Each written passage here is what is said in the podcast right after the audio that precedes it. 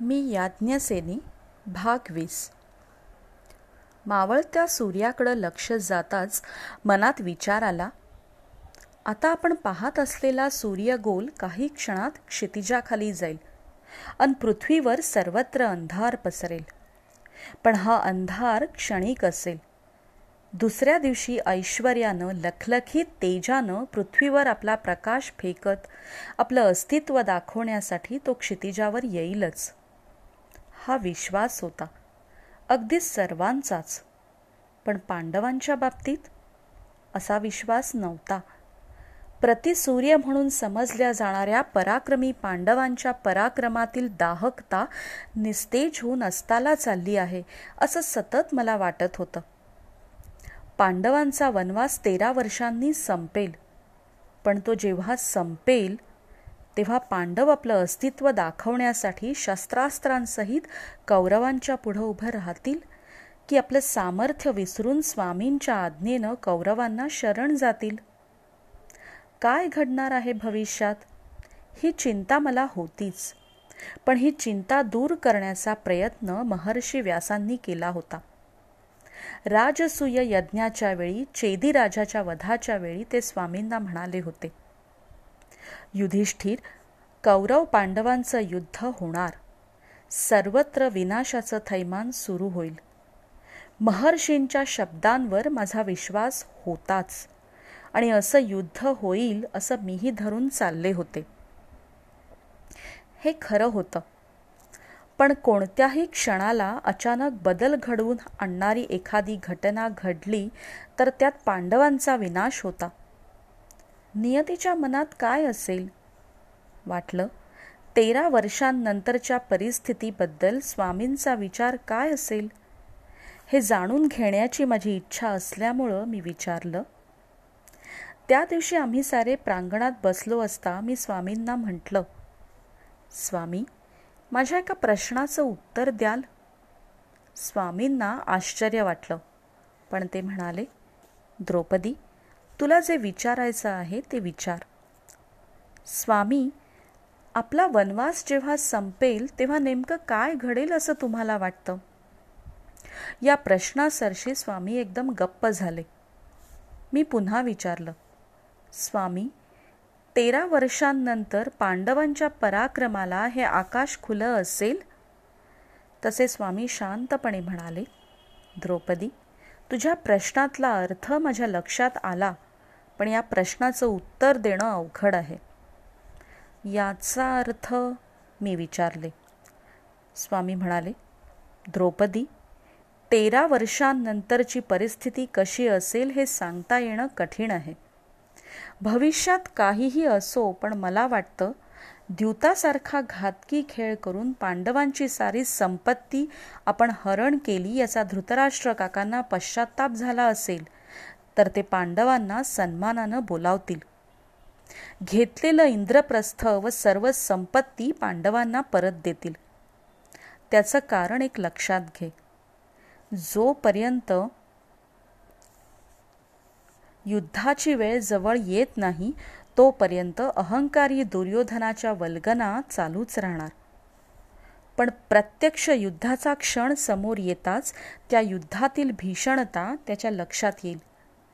मानवी संहाराचं चित्र त्याच्यापुढं उभं राहिल्यास युद्धाचा विचार तो सोडून देईल. कारण दोघांनाही युद्ध नको आहे. युद्धातील भीषण परिणाम धृतराष्ट्र काका स्वीकारणार नसतील तर ते पांडवांशी सख्यच करतील. स्वामी असंच घडेल? मी विचारलं. काही क्षण थांबून स्वामी म्हणाले कदाचित घडणारही नाही. मग पुढं मी उत्सुकतेनं विचारलं युद्धाचा विचार पुढं येईल पण द्रौपदी कौरव पांडवांचं युद्ध होऊ नये असं मला वाटतं. कारण युद्धात जो विनाश होतो त्या विनाशानं कुणाचाच विजय ठरत नाही किंवा कुणाचाही पराभव ठरत नाही. युद्धात सर्वांचाच विनाश झाल्यावर राज्य कोण कुणावर करणार? त्यातून राज्य करण्याची वेळ आली तर राज्य करण्यात समाधान मिळेल? आनंद असेल? कौरव पांडवांच्या रणयज्ञात असंख्यांचे बळी आहुती म्हणून द्यायचे आणि त्यांच्या मृत्यूचा फायदा घेऊन आपण राज्य करायचं ही कल्पना माझ्या मनाला कधीच पटली नाही. म्हणून युद्धाचा मला मनापासून तिटकारा आहे. युद्धात हिंसेचं दर्शन असतं. हिंस्र वृत्ती प्रकट होते. एक लक्षात घे. संयम आणि क्षमा हे दोन धर्म मी मानले आहेत. तसाच सत्य हाही माझा धर्म आहे. म्हणून माझ्या ठिकाणी युद्धाची ओढ असणार नाही. स्वामींच्या विचारानं मी काहीशी निराश झाले. तरी मनात संताप आलाच. पण यावेळी संताप व्यक्त करणं हे योग्य नाही हे माहीत होतं. तरीही काहीशा संतापानं म्हणालेच स्वामी क्षमा कितीही श्रेष्ठ असली तरी शत्रूच्या बाबतीत ती निरुपयोगी ठरते. कौरव पांडवांच्या युद्धाच्या वेळी क्षमा हा धर्म स्वीकारला तर पांडवांचा फार मोठा घात होईल. स्वामी कुरु घराण्यात अत्यंत महत्त्व आहे ते पराक्रमाला शौर्याला आणि धैर्याला. स्वामी ते आपल्याला स्वीकारलंच पाहिजे. युद्धात याच गोष्टी आपल्याला यश देणाऱ्या ठरतील. एक क्षण थांबून मी म्हणाले स्वामी क्षमा करा मला आपण जे सांगणार आहे त्याबद्दल रागावू नका. राजसूय यज्ञाच्या वेळी चारी भाऊ ससैन्य चार दिशेला गेले ते युद्धासाठीच ना? त्यांनी मिळवलेल्या विजयात असंख्य वीर मारले गेले. त्याचा विषाद तुमच्या मनात निर्माण झाला नाही? जरासंधाचा वध झाल्याशिवाय राजसूय यज्ञ पूर्ण होणार नाही हे लक्षात येताच भीमसेनांना पाठवून त्याचा वध घडवून आणला. यज्ञ मंडपात चेदिराज आडवा झाला. सुदर्शन चक्रानं मस्तक उडवून त्याचा वध करण्यात आला. मला माहीत आहे हे प्रसंग नाईलाज म्हणून घडले. हेही मला माहीत आहे. कौरव आपले भाऊ आहेत. महाराज धृतराष्ट्र हे काका आहेत. कौरवांची हत्या करणं आणि होणं हे तुम्हाला मान्य नाही. तरीही कर्तव्य म्हणून युद्धाला उभं राहिलाच पाहिजे. मनात आलं एवढं बोलल्यावर स्वामी युद्धाला अनुकूल होतील? नाही. स्वामी तयार होणार नाहीत. त्यांचं मन आतापासून युद्धाला तयार व्हावं यासाठी मी कळवळून म्हणाले. स्वामी कौरव सभेतलं चित्र डोळ्यांसमोर आणा. द्यूत सुरू झालं. प्रत्येक डावात तुम्ही हरत होता. तुमच्या सौजन्याचा फायदा घेऊन शकुनी तुम्हाला फसवत होता आणि तुम्ही फसत होता. तुम्ही व चार भाऊ दास झाल्यावर तुम्ही द्रौपदीला पणाला लावली. खेळात तुम्ही हरलात. द्रौपदी कौरवांची दासी झाली. दुःशासन महालात आला. मंचकावर बसलेल्या तुमच्या पत्नीला महालाच्या बाहेर खेचण्याचा त्यानं प्रयत्न केला. मी प्रतिकार केला. तसं त्यानं तिचे केस धरून ओढत तिला महालाबाहेर आणलं आणि शिष्ट लोक बसलेल्या राजसभेत आणली. ही दुर्दैवी आणि कल्पना नसलेली अशी घटना घडत असताना मी घाबरून गेले होते. मी सर्वांकडे सहाय्यासाठी पाहिलं पण कुणी उठलं नाही. मला वाटलं स्वतःच्या पत्नीच्या वस्त्राला दुःशासनाने हात घातलाच घालताच तुम्ही झटकन उठाल. भीमसेनांच्या हातात प्रचंड गदा येईल. शत्रूच्या मृत्यूची प्रतीक्षा करणाऱ्या पार्थांच्या धनुष्यातील बाण दुःशासनावर रोखले जातील. पण पार्थांना धनुष्य बाणाची आठवण झाली नाही. नकुल सहदेव प्रतिकारासाठी उठणार होते. पण तुमची नजर जाताच ते गप्प बसले. माझ्या स्थितीचा विचार केला असता तर कुठल्याही धर्माची पर्वा तुम्ही केली नसती. पण द्रौपदीचे अश्रू तुम्हाला दिसलेच नाहीत. म्हणूनच तुम्ही भडकून उठला नाहीत. वाटलं पांडव क्षणार्धात राजसभेत युद्धाला उभे राहतील. पण तुम्ही सर्वांनी माझी निराशा केली. स्वामी मी पुन्हा सांगते कौरव तुमचे शत्रू आहेत. द्रौपदीच्या विटंबनेचा सूड तुम्ही युद्धाच्या मार्गानं उगवलाच पाहिजे. आणि युद्धाचा विचार सोडून देणार असाल तर या काम्यकवनात तुम्हाला कायमच राहावं लागेल. एवढं बोलून मी चटकन उठले तोच भीमसेन म्हणाले द्रौपदी आमची शस्त्र तयार आहेत. वनवास संपताच मी युद्धाला सुरुवात करीन. पार्थाचे तीक्ष्ण बाण रणांगणातल्या शत्रूला मृत्यू देण्यासाठी चोहोबाजूनं वर्षाव सुरू करतील. नकुल सहदेवांची शस्त्रास्त्र रणांगणात धुमाकूळ गाजवायला लागतील. द्रौपदी दुःख करू नकोस. कौरवांचे मृत्यू झाल्याशिवाय कुणालाच समाधान होणार नाही. भीमसेनांचे उद्गार ऐकून युद्ध करण्याची त्यांची इच्छा त्यामुळं मी काहीशी समाधानी झाले. हे खरंच होतं. तोच पार्थ आश्चर्यानं उद्गारले दादा महर्षी व्यास येत आहेत. महर्षींच्या आगमनानं आश्रमात एकदम आनंदाचं वातावरण निर्माण झालं. आणि का नाही होणार? महर्षी आम्हा सर्वांचे पिता होते. महाराज धृतराष्ट्र व महाराज पंडू हे महर्षींचेच पुत्र होते. महाराज पंडूंचे पुत्र हे माझे पती. नुसता आनंदच नाही. पांडव व महर्षी यांच्यामधील प्रेमळ संबंध दुःखात सुखाची प्राप्ती करून देतात. प्रसंगी त्यांचा आधार ठरावे.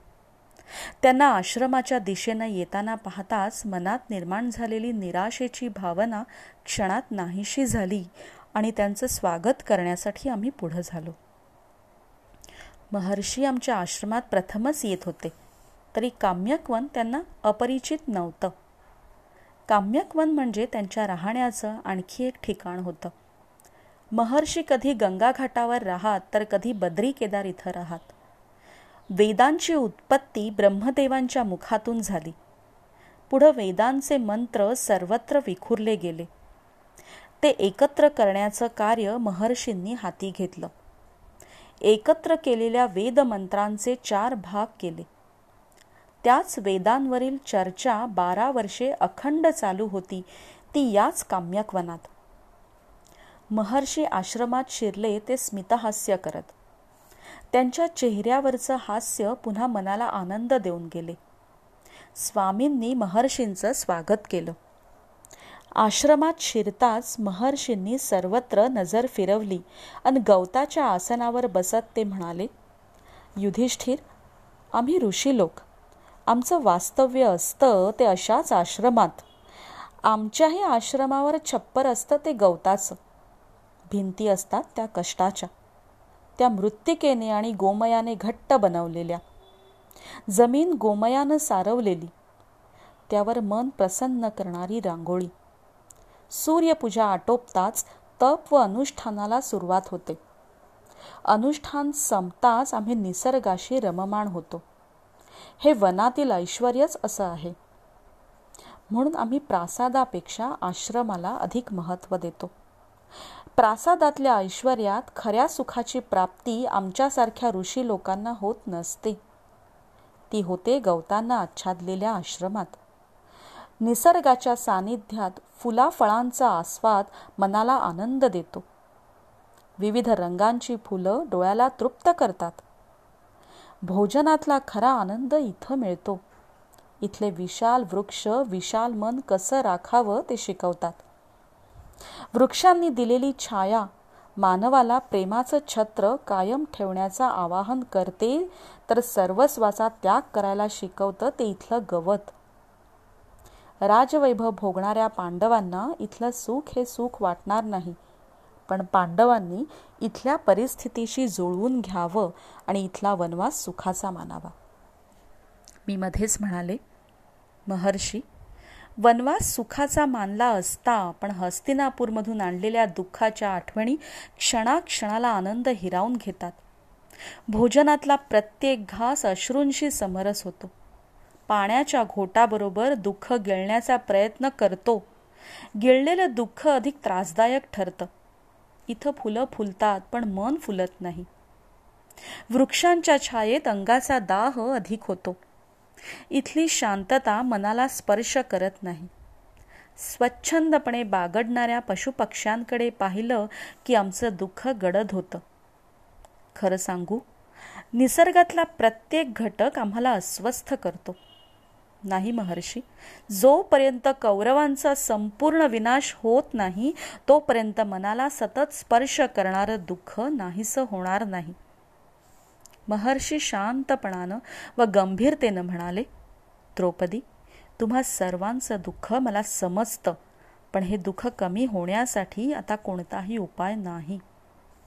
महर्षी उपाय आहे मी ठामपणे म्हणाले.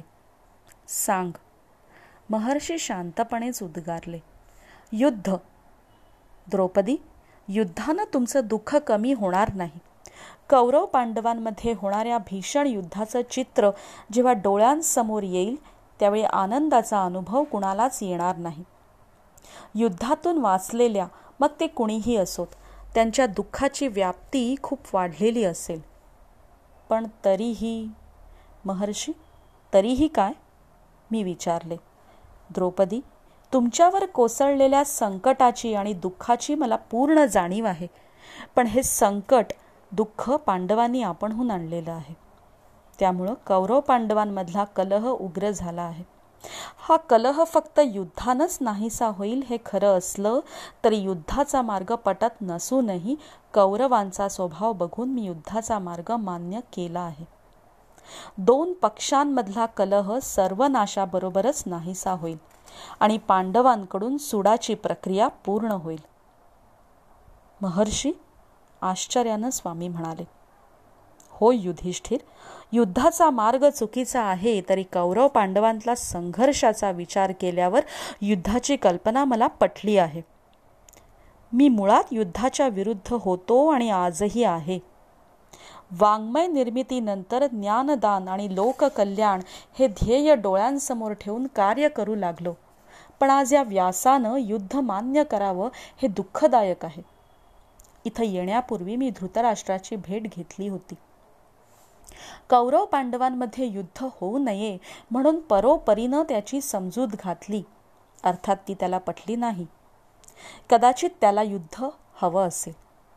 पांडवांचा विनाश त्याला हवा असेल किंवा दुर्योधनाच्या पुढं तो हतबल ठरला असेल. द्रौपदी स्वयंवराच्या वेळी मी भगवान श्रीकृष्णांची भेट घेतली होती.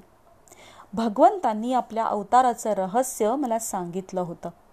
ते म्हणाले होते दुष्टांचा विनाश हे माझं एक कार्य आहे. वाईट कर्म जो करतो प्रजेचा छळ करतो सतत अन्याय आणि अत्याचार करण्याच्या इच्छेनं ज्याची प्रत्येक कृती असते अशा दुष्टांचा संहार करणं हे माझं कर्तव्य आहे. त्याला दुर्योधन दुःशासन अपवाद नाहीत. यापूर्वी चेदिराज व जरासंधाचा वध याच कारणानं झाला आहे. लोककल्याण आणि ज्ञानदान यांचं कार्य जो उद्ध्वस्त करतो अशा दुष्टांचा विनाश आवश्यक ठरतो. युधिष्ठिर म्हणून मी युद्धाचा मार्ग मान्य केला आहे. मी त्यासाठीच तुमच्या आश्रमात आलो आहे. आता मी काय सांगतो ते ऐक. मी तुला एक महत्त्वाचा सल्ला देतोय. कौरव पांडवांचं युद्ध हे नियतीनं निश्चित केलं केलं आहे. युद्ध होणार हे आता वास्तव आहे आणि ते तुम्ही पांडवांनी स्वीकारावं. तुमचा वनवास संपताच तुम्ही राज्य इंद्रप्रस्थ आणि संपत्ती परत मागणार आहात. पण कोणत्याही परिस्थितीत कौरव राज्य परत देणार नाही. राज्य परत मिळवायचं असेल तर कौरवांशी युद्ध करावंच लागेल. होणाऱ्या युद्धाची तयारी दुर्योधनाने आतापासून सुरू केली आहे. कौरव पांडवांकडील स्थिती पाहिली तर पांडवांपेक्षा कौरवांची स्थिती अधिक सामर्थ्यवान आहे. युद्धासाठी लागणारे योद्धे मोठ्या प्रमाणात कौरवांकडेच आहेत. पांडवांवर अधिक प्रेम करणारे भीष्म कौरवांच्या बाजूने लढणार आहेत. द्रोणाचार्य हेही भीष्मांचाच मार्ग स्वीकारतील. अत्यंत पराक्रमी असलेला कर्ण दुर्योधनाचीच बाजू घेईल. पार्था इतकाच पराक्रमी असलेला अश्वत्थामा आपल्या पित्याबरोबर उभा राहून तुमच्याशी युद्ध करेल. दुर्योधन दुःशासन हे प्रमुख स्थानी असतील. भूरिश्रवा आणि त्याचा भाऊ शाल हे दुर्योधनाबरोबर असतील. असे अनेक योद्धे आहेत. इतरही अनेक राजांचं सहाय्य त्यांना मिळण्याची शक्यता आहे. त्यामुळे कौरवांकडील सैन्य पांडवांपेक्षा अधिक पटीने वाढेल. पांडवांची बाजू कमकुवत ठरू नये. पांडव हे कौरवांपेक्षा अधिक सामर्थ्यवान ठरावेत यासाठी पार्थाला उत्तर हिमालयात पाठव. तिथं त्यानं भगवान शंकराची कडक तपश्चर्या करावी. भगवान शंकर प्रसन्न होऊन त्याला पाशुपतास्त्रासह अनेक अस्त्र देतील. खांडववन जाळण्यावरून पार्थाचे इंद्राशी युद्ध झाले. पण इंद्रच सर्व प्रकारची शस्त्रास्त्र पार्थाला देईल. आता तुम्ही इथं न राहता द्वैतवनाकडे प्रयाण करावं. हात जोडून स्वामी म्हणाले महर्षी आपली आज्ञा मला मान्य आहे. लवकरच पार्थ हिमालयाकडे प्रयाण करील. महर्षींनी समाधान व्यक्त केलं. कौरव पांडवांचं युद्ध होणार याचा सर्वात जास्त आनंद मला झाला. पण स्वामींच्या चेहऱ्यावरचा आनंद नाहीसा झाला. त्यांची निराशा चेहऱ्यावर स्पष्ट दिसून दिसून आली. पण माझ्यासारखाच आनंद झाला तो चार भावांना. आणि ते योग्यच होते.